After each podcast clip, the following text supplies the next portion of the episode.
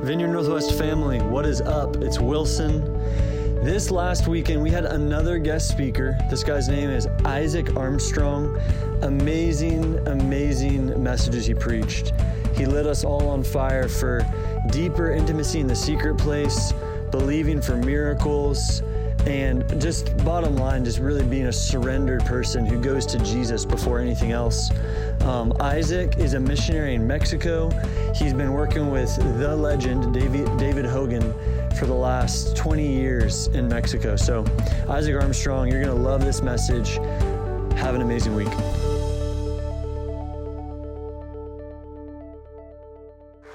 We have a guest speaker, Isaac Armstrong. Uh, Isaac is up here to my left with his son Luke. And uh, they're, they're an amazing couple of guys. They both love Jesus, and I, I wish I could meet their entire family because I'm sure the whole family's uh, really amazing. Some of you have heard of a man named David Hogan. David is known for his decades of ministry in Mexico and for all the people that have been raised from the dead through his ministry. And I understand he was raised from the dead at one point himself. And so uh, that's pretty, pretty exciting. Uh, Lori and I heard David Hogan while we were still in Champaign in the 90s, and uh, he had a huge impact on my life at that, at that time. But when we were asked, would we like an associate of David Hogan's to speak at the church, we said, duh, yes, of course we do. And uh, so we, we're excited to have Isaac here today. Um, I want to tell you if. Um, if as you get to know him, as you hear him speak, you're going to understand why I'm going to say this. Lori and I had dinner last night with Luke and Isaac, and they uh, Isaac is, is just an amazing man of God, has tremendous insight and tremendous anointing, and he is going to deposit something in our hearts for all of us who are here He's going to deposit something in the heart of this church. And I just say we open our, the heart of our church up right now in Jesus' name to receive what this brother has for us. And with all the respect I can muster and all the honor I can muster, uh, let's just forget about David Hogan right now because we have Isaac Armstrong in the house. Okay, would you stand and welcome him?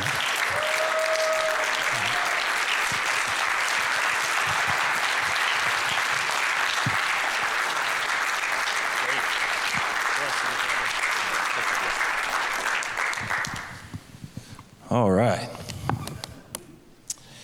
Well, I don't deserve it because Jesus is king, not me. I hope y'all are doing well. Where's my clock? There it is. Where I'm from, pigs and chickens are running around in church, so forgive me if I quit looking at the clock in a minute, but I'll try to remember. Uh, we love you, we bless you. Uh, so thankful for uh, Van and Lori, and of course Wilson and, and his family, and um, by way of a mutual friend, Chris Gentry and Aurelia, Aurelia Gentry, uh, we made contact a while back, and it just all kind of fit together, and I'm, I'm super thankful for that. And it's an honor and a privilege to, to be standing in.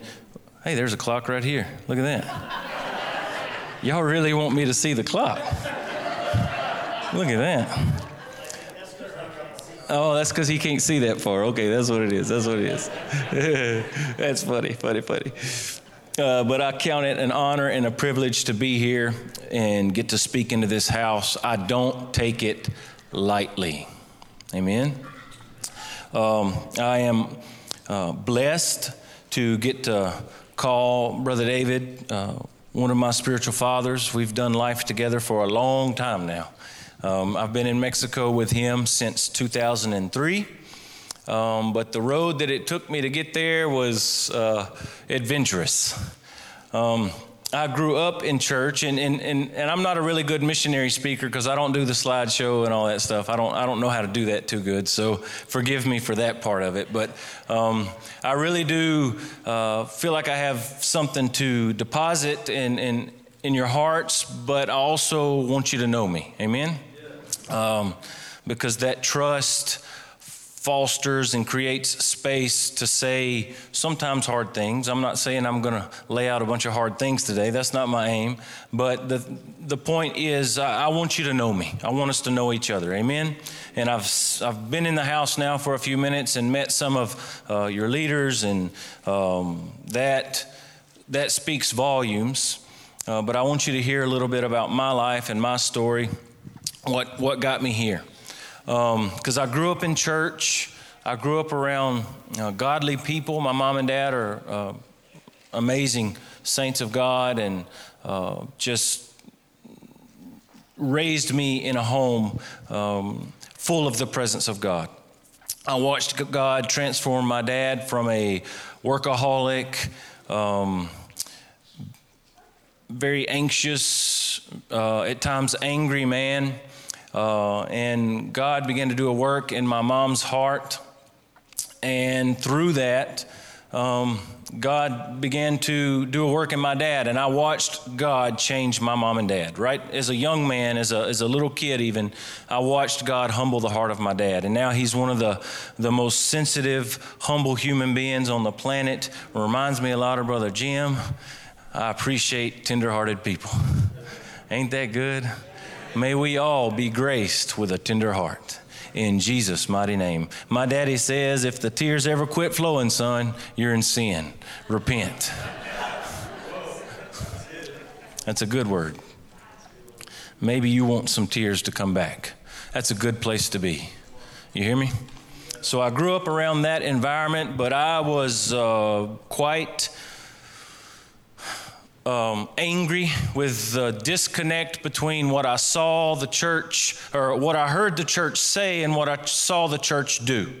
The disconnect between what we practiced and what we preached really ticked me off, for lack for, of a better word. Well, I got other words, but I'm going to use that one. it really, it really messed with me and it, it angered me, but that wasn't God's fault. That was man's fault. But I blamed God for it, and that ain't right. And so um, that's kind of where I was. I didn't want anything to do with playing the game. But I was also into politics, and to be a good politician, you got to play the game. So I could put on a suit and tie and go to church with the best of them. And I could read my Bible with the best of them. But man, my heart was so dark and, and ugly and I got into drugs, alcohol, the whole nine yards. But there again, all the while, had a suit and a tie on, kissing all the babies, and it looked like everything was going really, really good for me, but it wasn't. I got into politics, and, and I really thought that was the, the course that my life was going to take. And um, started working in the state capitol at Alabama, in Alabama. So, I mean, really, really, I was headed that direction. And then I had an encounter with this fella. I don't know if you've ever heard of him, but his name's Jesus. There was just something missing on the inside of me, and I knew it because uh, I was telling them yesterday. My whole life, I, as I began to see God do a transformation in my mom and dad, I would wake up in the middle of the night, two or three in the morning, and it would be pitch black in the room, and I could hear my dad laying in the floor crying out to God. I could hear him weeping under the presence of the living God. And it just messed with me, man. That messed with me. And so, all the while that I was out there being a demon, the presence of God haunted me. The Holy Ghost haunted me. He haunted me. I couldn't go anywhere without Him being right there. And it bugged me. It made me mad. I didn't want it. I didn't like that. So it's a long story, but in essence, I got to this place where I just got to the end of me. I got to the end of, of, of my strength. I felt like I was running out quick. I felt like death was a better option for me. That's kind of where I was. And I remember one Sunday morning, I went to church just to make my mama happy so she'd be happy. You want your mama to be happy, I guess. I don't know. So I went to church. Don't remember what the pastor said, didn't care. And uh, I got in my little sports car after church. I lit up a cigarette and I was headed down I 20 in, Al- in Alabama. I was on I 20, headed down the interstate. And I looked in my rearview mirror of my little sports car and I saw my dead body like I'm looking at you. And the Spirit of God spoke to me and said, This is you without me. And something on the inside of me broke. Something on the inside of me began to, to, to collapse. And I began to cry out to God. And I just told him with his most with the most honest and sincere words I could muster. I told him, I'll serve you the rest of my life, but I refuse to play their game. I'm not doing it. I'm either gonna I'm either gonna serve you the way this the way the word of God says I can, or I ain't doing it. And I'm telling you, it was like it was like all of heaven opened up and Jesus came and sat in the car with me, and I felt the arms of the Father wrap me up and say, That's all I wanted. That's what I was looking for. He cherishes you. He cherishes you. I need you to I need you to believe in his care for you. He cares for you. Cuz I grew up in an environment not in my home, but in the in the church environment, maybe it's more in the south than up here, I don't know. But the thing we use to try to motivate people's hearts is fear fear of death, fear of hell. And I didn't want to go to hell. Who wants to go to hell? That's stupid. Who wants to go to hell? Nobody. So I tried to quit drinking so I wouldn't go to hell. I tried to quit sleeping around so I wouldn't go to hell. I tried to quit drugs so I wouldn't go to hell. And it worked for about two weeks, three weeks, maybe a month, two months. And then you're right back in the same old hole. But when I encountered the love of God, when Jesus came and sat down in the car with me and wrapped me up and said, This is all I ever wanted. I wanted to hold you. Love motivated me in a way that fear never could. And I've never gone back. And I ain't never gonna. I believe in the perpetual life flow of God. I don't believe we should need revival every two or three years. I believe we should get plugged into the living God and just stay alive forever. We are trees planted by the rivers of what? Living water. The Word of God says that their leaf will never wither. Weariness the withering leaf is no longer legal for you.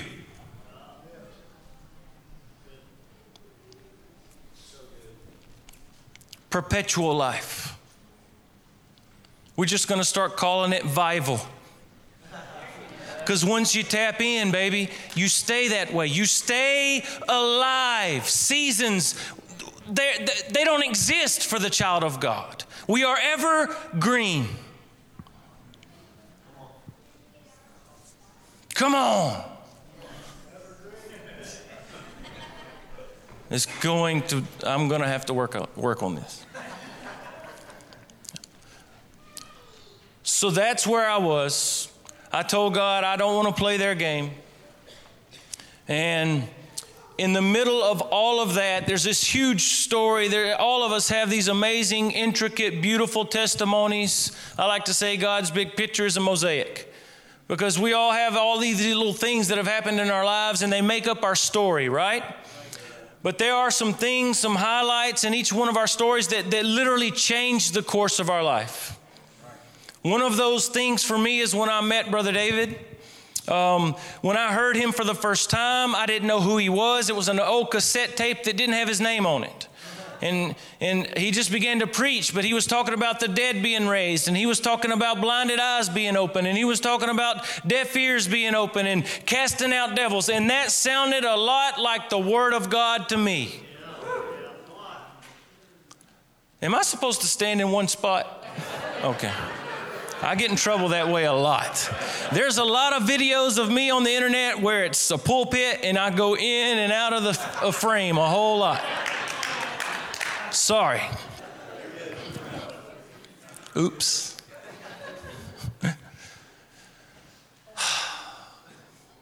so it sounded like the Word of God to me, and that intrigued me. Long story short, we made a trip down to Mexico, me and some buddies of mine, and uh, I hated it. My flesh hated it. I was in torment the whole time. Hated it. Hated it.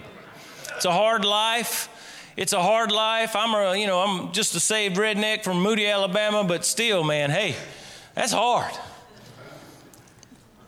But at the end of this trip, I had an encounter with the fella that came and sat in my car with me when I got born again. He met me up on the mountaintop in a little Indian hut. I was watching this little grandma. She didn't have any offering to give Jesus. She had nothing to give. She had no beans. She had no money. She had no eggs. She had nothing to give because that's what our people do. It's not fancy. It don't look great, but they give what they got. It might be corn, it might be beans, whatever it might be. They're going to come and give it to Jesus on the offering. And and that's awesome. But this little grandma came and she had nothing to give. So she took a little piece of paper she had torn off a brown paper bag, and she took a pencil about that big around or that long, and she drew some flowers on that old tore up, dirty piece of paper. And she took her flowers and she put them on the offering. And the Spirit of God came and hit my heart. And everything that seemed impossible in one moment became possible. Because I watched that and I said, if she can give her best, then I can give my best. And I decided right then and there, I'll do it. I, and God never came out of the sky and told me, go to Mexico. Never did, still hasn't. I'm still waiting. Been there 18 years and he still hasn't said, go to Mexico. But when I saw that, I told heaven, okay, I'm in. If she can give her best, I can give my best. So I made a decision. It took us some, some years to, to get there. I still wasn't married, but between that day and, and when we moved down in 2003, because we've been there since then, 03, and uh, I, I, got married, and, and just God began to do a lot of stuff in, in our lives. And it's a beautiful story how we got there. But we ended up getting to Mexico in 2003, and uh, we've been there ever since preaching the gospel. Amen. Our whole idea of ministry is spend time at the feet of Jesus and then go out and do what he says. It's not complicated. Sometimes we make it a whole lot more complicated than it needs to be. And so, um, how do I put this? Uh, I love running with Brother David. He's an awesome fella. He's, he's militant. He's, uh, he's a decided individual. you ain't going to get him off of it once he's made his mind up. We fast, we pray, we go out and preach the gospel every day of our life, and we love to do it. But I was telling them yesterday, I spent about a decade trying to be David Hogan. And I had kind of developed this thing in my heart. I don't know, I wouldn't have vocalized it this way. Hold on. I wouldn't have said it this way. I almost drank the microphone. You just watched that happen.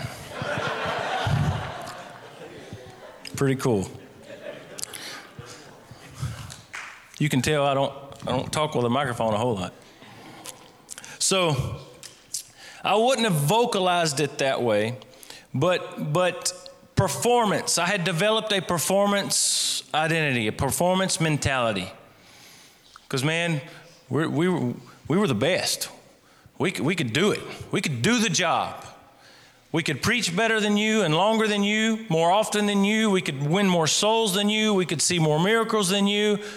I could fast longer than you could fast. And I, that sounds really, really ugly, but really in my brain, that had become my identity. That's what made me all right with God in my mind.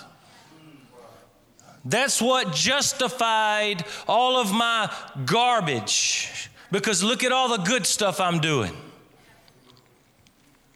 Look at all the good things that we're doing in your name. And I need, to t- I need you to hear the whole truth because I have seen some amazing things.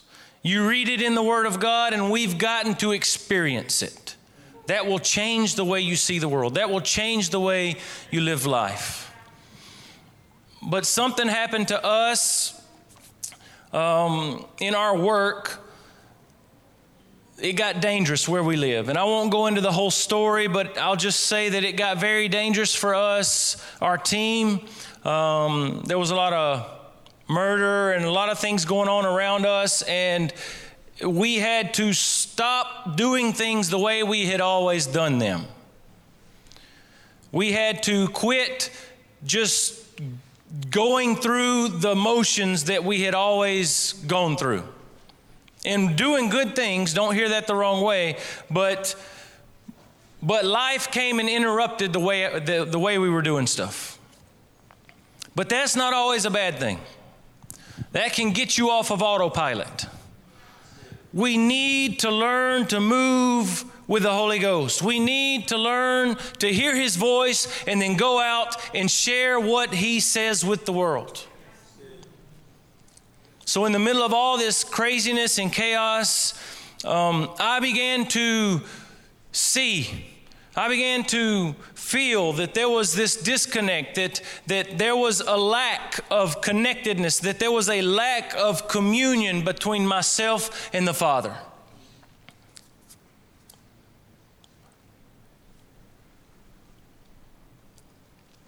When Jesus spoke to the church, it's Philadelphia, right? Yeah. About forsaking the first love, their first love. He didn't say they weren't doing some good things. If you look, he, he actually commends them for a lot of good things that they were doing. I was doing good things, but I had slipped. I was I had forsaken that first love, fire, and passion. And it was missing, and I knew it, and just something wasn't working.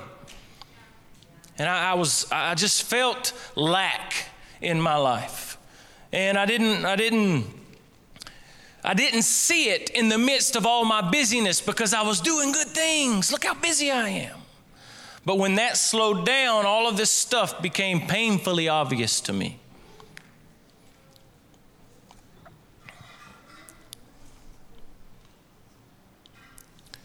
I began to ask God what was up. He gave me a vision. I was sharing it with him yesterday. He gave me a vision, and in this vision, I began to see people that I know and love. I've done life with these people. I've been in I've been in the room with these people when God has raised the dead and healed the sick and we've preached the gospel all over the planet. These are godly men and women. Do you hear what I'm saying? But as I was sitting in this vision, they began to walk in front of me. And they would come in front of me and they would stop and they would stare at me and I would stare at them. And as I was looking at them, I would just gaze at their face and looking at their face, I could see it was like there was this plastic thing, this, this mask, this facade that we all wear, the, the facade that says, hey, everything's going great, I'm blessed, highly favored. Amen. And so, so this thing was there in front of their face, and I could feel that some, I wasn't seeing the full picture. And as I looked at them, the Spirit of God allowed me to see past the plastic. And it would just kind of disintegrate. And as I looked at them and they looked at me, I could see past it. And what I saw, the word that came to me was weariness. And that puzzled me. But then this one would leave, and here would come another one. Same thing. They'd stare at me, and I'd stare at them until this facade disappeared. Again, weariness. Over and over again. And as I was watching this, I began to weep. I began to ask God, How is this possible? I don't get it. And He spoke to me out of the Word of God. All He said to me was, Come to me all ye who are weary and heavy laden, and I will give you rest. And there below it says, rest for your souls. But the thing he emphasized, the thing he highlighted to me was, come to me. And that statement was pregnant with this revelation, and it began to download into my spirit. I had begun to come to ministry and quit coming to Jesus. We have started coming to church and quit coming to Jesus. We're coming to the machine and we, we quit coming to the one who actually gives us life. And I need you to understand that the end of that road is weariness. And that is not legal for you. You are called to be planted by rivers of living water. Amen? So, in the middle of all of that, I began to see okay, something's missing. I need to come to Jesus. So, I intentionally began to lean in. Folks, we don't have to get it all right. We have to make a decision to lean in. We've got to make the decision to lean in, guys. Come on. So, this was going on when a few days had passed. God woke me up one morning. I was in our, my house and we had been kicked out of our, our town. We couldn't, we couldn't live in our house for over two years because of all the craziness. We had just gotten back to, to, to be able to, to, to go back home, and, and this is the time frame when all of these things were happening to me. And one morning, about 3, 3.30 in the morning, the Spirit of God woke me up. Have you ever had one of those moments when you just know He's here? He's, he's got something to say to me. So I felt him in the room with me, and I stood up and I began to walk around the house because I felt there was something he wanted to share with me. And in that, that time, I began to walk around the house, and I'll read the verse to you. It's in, in Acts. You don't have to, to look there, I can read it to you. But in Acts chapter 4, I began to walk around my home, and the Word of God spoke to me. You, you find it here. Where is it?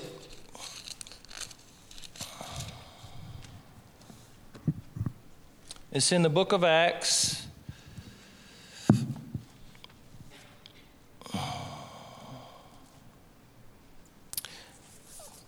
It's chapter 4. And it's verse 32 and 33, it says, Now the multitude of those who believed were of one heart and one soul. Neither did anyone that any of the things, uh, neither did anyone say that any of the things he possessed was his own, but they had all things in common. 33 says, And with great power the apostles gave witness to the resurrection of the Lord Jesus, and great grace was upon them all. Amen. Well, as I began to walk around the house, the Spirit of God began to say something to me. He began to whisper to me out of this verse right here, and he said, Great grace was upon them all. But that's all he said. Great grace was upon them all. But he whispered it to me Great grace, great grace was upon them all. And he said it to me over and over and over again. He began to whisper to me, Great grace was upon them all. And when he did, that moment, that whisper was pregnant with life, and it just hit me like a ton of bricks. I fell in the floor. I began to weep, and the Spirit of God just began to download this, this revelation of God's grace in my life. His grace is sufficient. Amen? We believe God's grace to be God's favor on the life, and that's true. That's true. We know that. But God's grace is also His empowerment in our life. He empowers us to do the things He's asked us to do. And so it was just hours of, of, of the presence of the living God was just strong in my house. And he was just right there on top of me. It was amazing. And it was three or four hours of just absolute beauty. But then I got up from there and I had to go do life. I got up from there and had to go do real life. Y'all know what that looks like. So, you know, we work in villages and they're not right there close to the house. You got to get out there and go. So I got in my four wheel drive and I started driving. It's about two and a half hours from my house. There's a little village. I don't go there all the time. I was actually going to for another one of our missionaries. I was just going to help out. So I went to this little village and we did a church service and we did all the right stuff and that's amazing. But after the church service, this little grandma walks up and she throws this pile of rags in my hands. And so when it hits me, I'm it was heavy and I'm, I opened it up and there was a little baby wrapped up inside of this pile of rags. And I don't know what the disease was, but it was a flesh eating disease like leprosy. But this thing had taken this little baby, it was about a three month old baby, and had eaten its face off. Like the, there was holes in the face, the baby's nose was missing. This baby was full of infection and pus. And you mamas especially know a little baby can't take that. Like this baby is literally dying in my hands. And grandma snuck around the family. The family's not born again. And grandma heard we were coming. She snuck around, stole the baby, and came and found me. Heal this baby. That's what she said. She threw that baby up. She said, Heal this baby. Hit me in the chest, unwrap it, and see what's going on. And what hit me was not faith. What hit me was fear. What hit me was the impossibility of the situation. And as I'm holding this baby, the whisper came back. The whisper from that morning laying in the floor, the same whisper, the same words great grace was upon them all. The flood of heaven came washing over the top of me. And I just began to smile. We prayed for that baby, and I got in my four wheel drive and I went, to home, I went to the house. It wasn't fancy. In Jesus' name, be healed. And I left. Like I say, it's not a place I go a lot. So I'm not in constant contact with these people, but about two weeks later, I happened to see the, the pastor that's in charge of that region. He was there with me that day. And I saw him and I asked him about the baby. Guys, right after we left, God began to do a work in that baby. All of the fever leaves, all of the pus dries up. God grew skin back in the holes of this baby's face. And God gave that baby a new nose, completely healed in Jesus' name.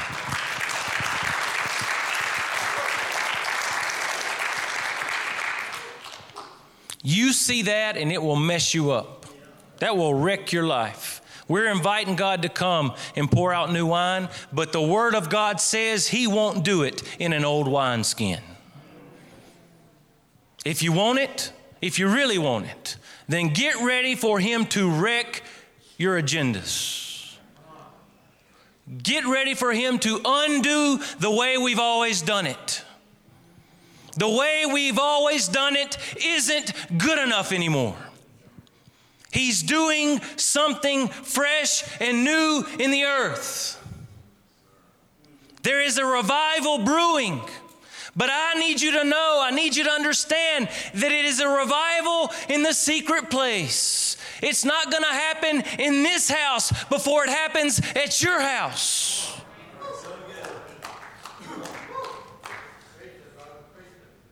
It's not going to happen here unless we're stewarding the private flame of intimacy and devotion.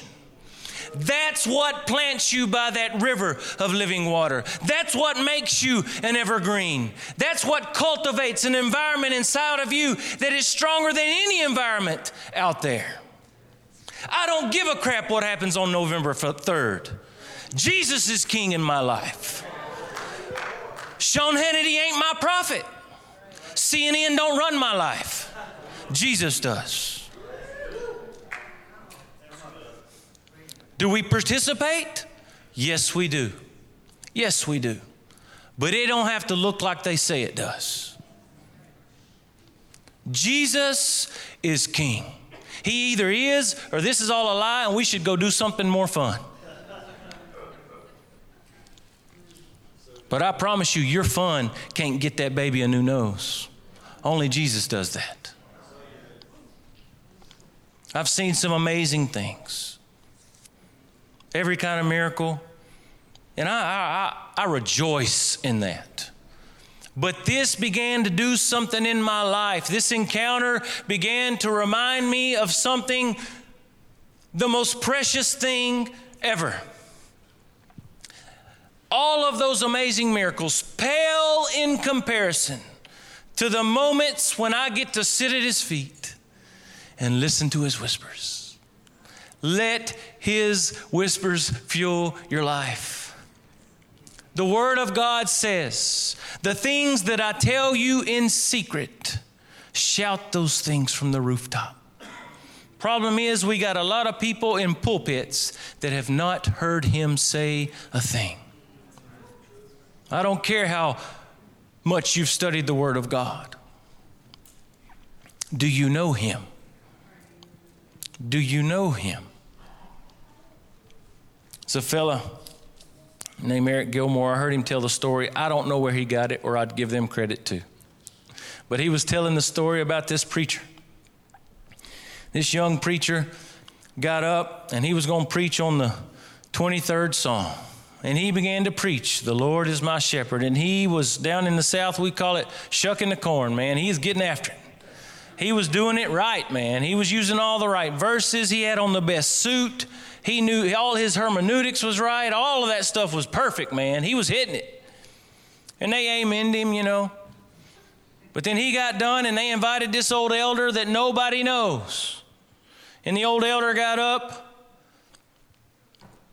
And all he did, like Brother Jim, he said, The Lord is my shepherd.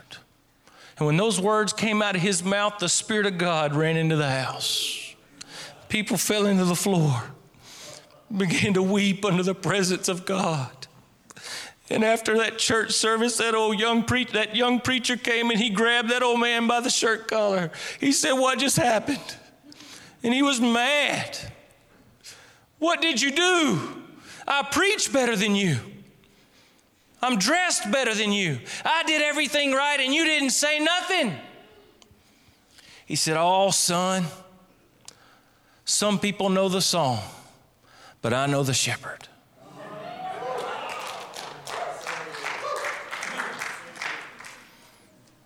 What I want for this house, what I want for our people, because you're my people, what I want is that we would know the shepherd. I want you to learn the value of sitting at his feet and listening to his whispers, listening to him say your name. That's what matters most. That's what will change the course of your life. I spent a, a, decade of my life walking with one of the most powerful men of God on the planet. I still walk and do life with him today. But about eight years ago, God began to change some things in my heart because I can't be David Hogan. But you know what? He can't be me.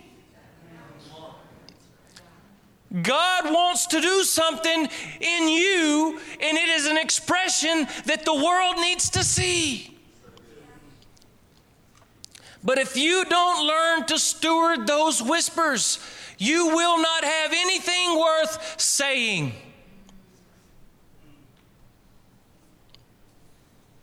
Amen.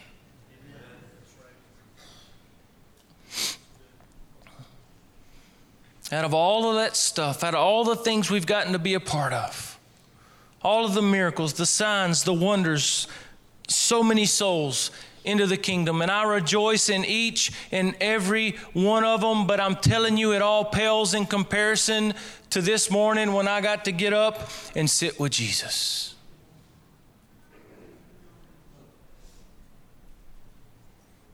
And that ain't just for me.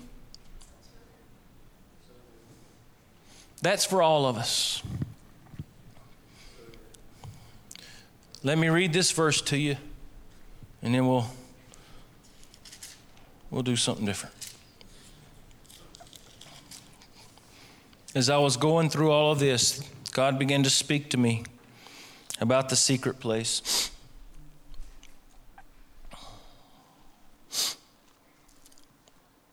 I'm sniffling, but that ain't because of the that ain't because of the Rona. I was crying. Oh man. Matthew chapter 6 and verse 5, Jesus is teaching us to pray. Do you think we should listen when Jesus teaches us to pray?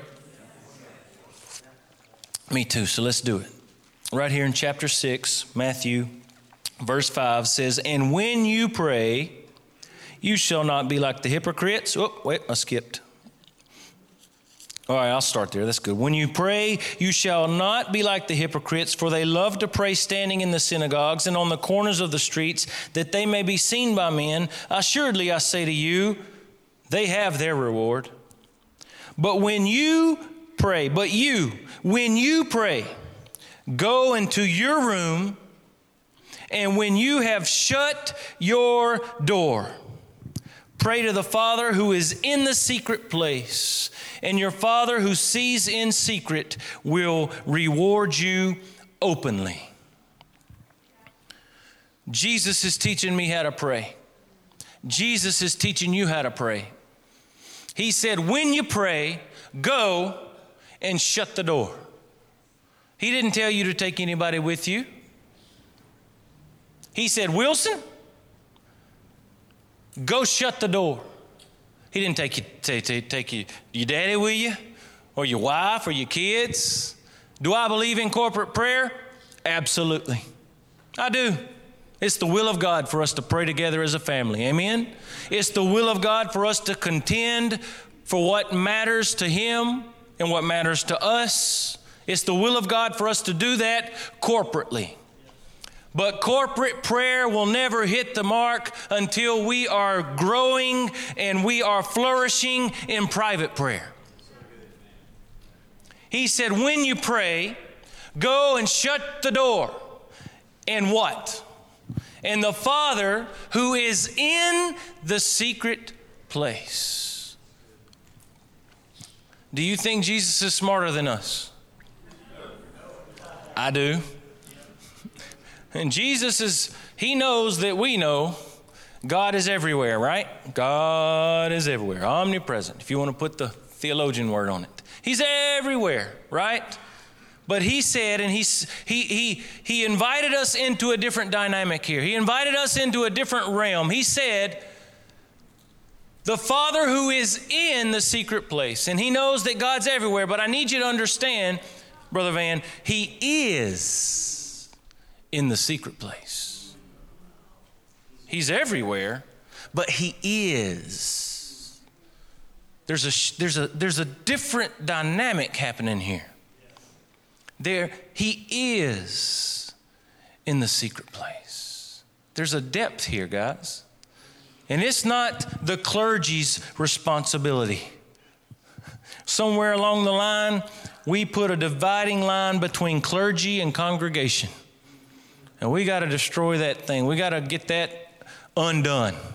Because it's the will of God for us all to know Him, to walk with Him. There is a personal responsibility, guys, to steward your hearts before the Lord. It's not just here when we get to the church house, it should be happening in your house. What will it look like? I'll leave you with this question. What will it look like on Sunday morning when you get here, but you have been stewarding the whispers of God in your prayer closet Monday through Saturday? What will that Sunday morning look like when you come into this place and you have stewarded the very voice of God? What will that, what's that going to look like? I'm pretty sure it will be an explosion of the kingdom of God that this little old building can't hold. Amen. So I need you to take this. Quit coming to church and start coming to Jesus. If you're coming to Jesus, really, really coming to Jesus, you'll come to church. Don't worry, they'll still come. No worries. Is that okay? Wilson? So let's just stand up together. I know we got another service, but can we just take a minute and be patient? Can we just take a minute and say, Yes, yes, Father? We hear you calling out. We hear you calling to us from the secret place great grace was upon them all. great grace was upon them all. The greatest revelations in my life, the greatest moments of my life have come in the whispers, the still, small voice. And you need to let that be what is fueling your life. Let that fuel your life. So we take a moment, Father, and we say yes. We say yes to you. We say yes to intimacy and devotion. We will not succeed in ministry while we fail in intimacy and devotion.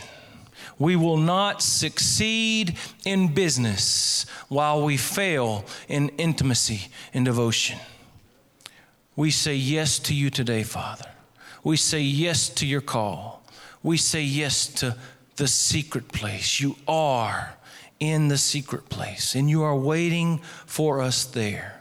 And I speak that grace over this house. I speak that grace over your lives, the grace for hiddenness, the grace for intimacy and devotion. And I pray that that that that yes that your yes to his his to the secret place will begin to unlock and unfold things to you that you never thought possible. You are worth it all father. And nothing matters more than sitting at your feet. Nothing matters more than sitting at your feet. So we say yes to you today father. In jesus mighty name. In jesus mighty name Amen. I'm going to give it to Wilson, but if there's anybody that needs prayer, if you're sick in your body, between however it works, it doesn't matter. If you need prayer, just grab me by the shirt and say, Pray for me, and we'll do that. Amen. In Jesus' mighty name.